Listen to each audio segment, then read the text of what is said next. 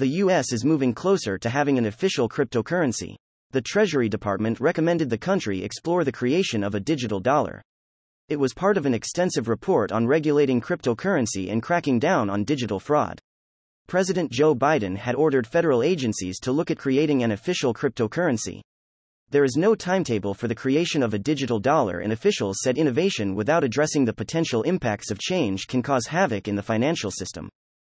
Save big on your Memorial Day barbecue, all in the Kroger app. Get three pound rolls of juicy 80% lean ground beef for $3.49 a pound with a digital coupon. Then get select varieties of flavorful Powerade, Body Armor Super Drink, or Arizona tea for 77 cents each, all with your card. Shop these deals at your local Kroger today, or tap the screen now to download the Kroger app to save big today. Kroger, fresh for everyone.